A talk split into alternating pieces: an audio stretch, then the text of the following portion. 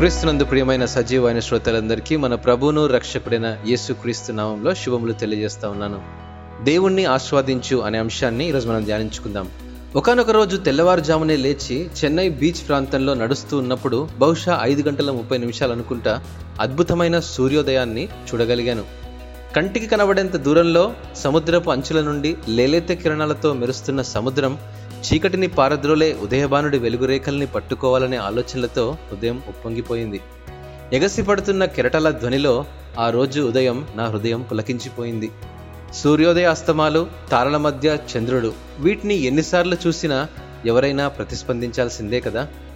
సృష్టిలోని అందాలను ఆస్వాదించినప్పుడు కీర్తనల గ్రంథం మనకొక సంకేతాన్ని ఇస్తుంది తన సృష్టికర్తను స్తుతించమని దేవుడు సూర్యచంద్ర నక్షత్రములను ఆదేశించినట్లు కీర్తనాకారుడు కీర్తన గ్రంథం నూట నలభై ఎనిమిదవ అధ్యాయము మూడవ వచనంలో రాశాడు.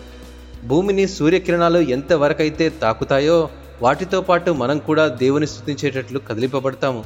ప్రకృతి ద్వారా బహిర్గతమయ్యే సౌందర్యాన్ని తిలకించినప్పుడు మనల్ని నిలిపివేసే మన దృష్టి ఆకట్టుకోవడం మాత్రమే కాదు గాని అందానికి తానే కర్త అయినప్పుడు మన దృష్టిని మళ్ళించే శక్తి కూడా దానికి ఉంది అనంతమైన దేవుని సృష్టి యొక్క అద్భుతం మనం ఒక్క క్షణం ఆగి ఏది నిజంగా ప్రాముఖ్యమైనదో గుర్తు చేసుకునేలా చేయగలదు.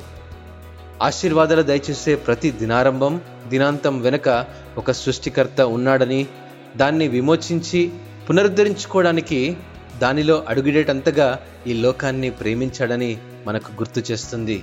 దేవుడు ఈ వాక్యమును దీవించినగాక. ఆమెన్.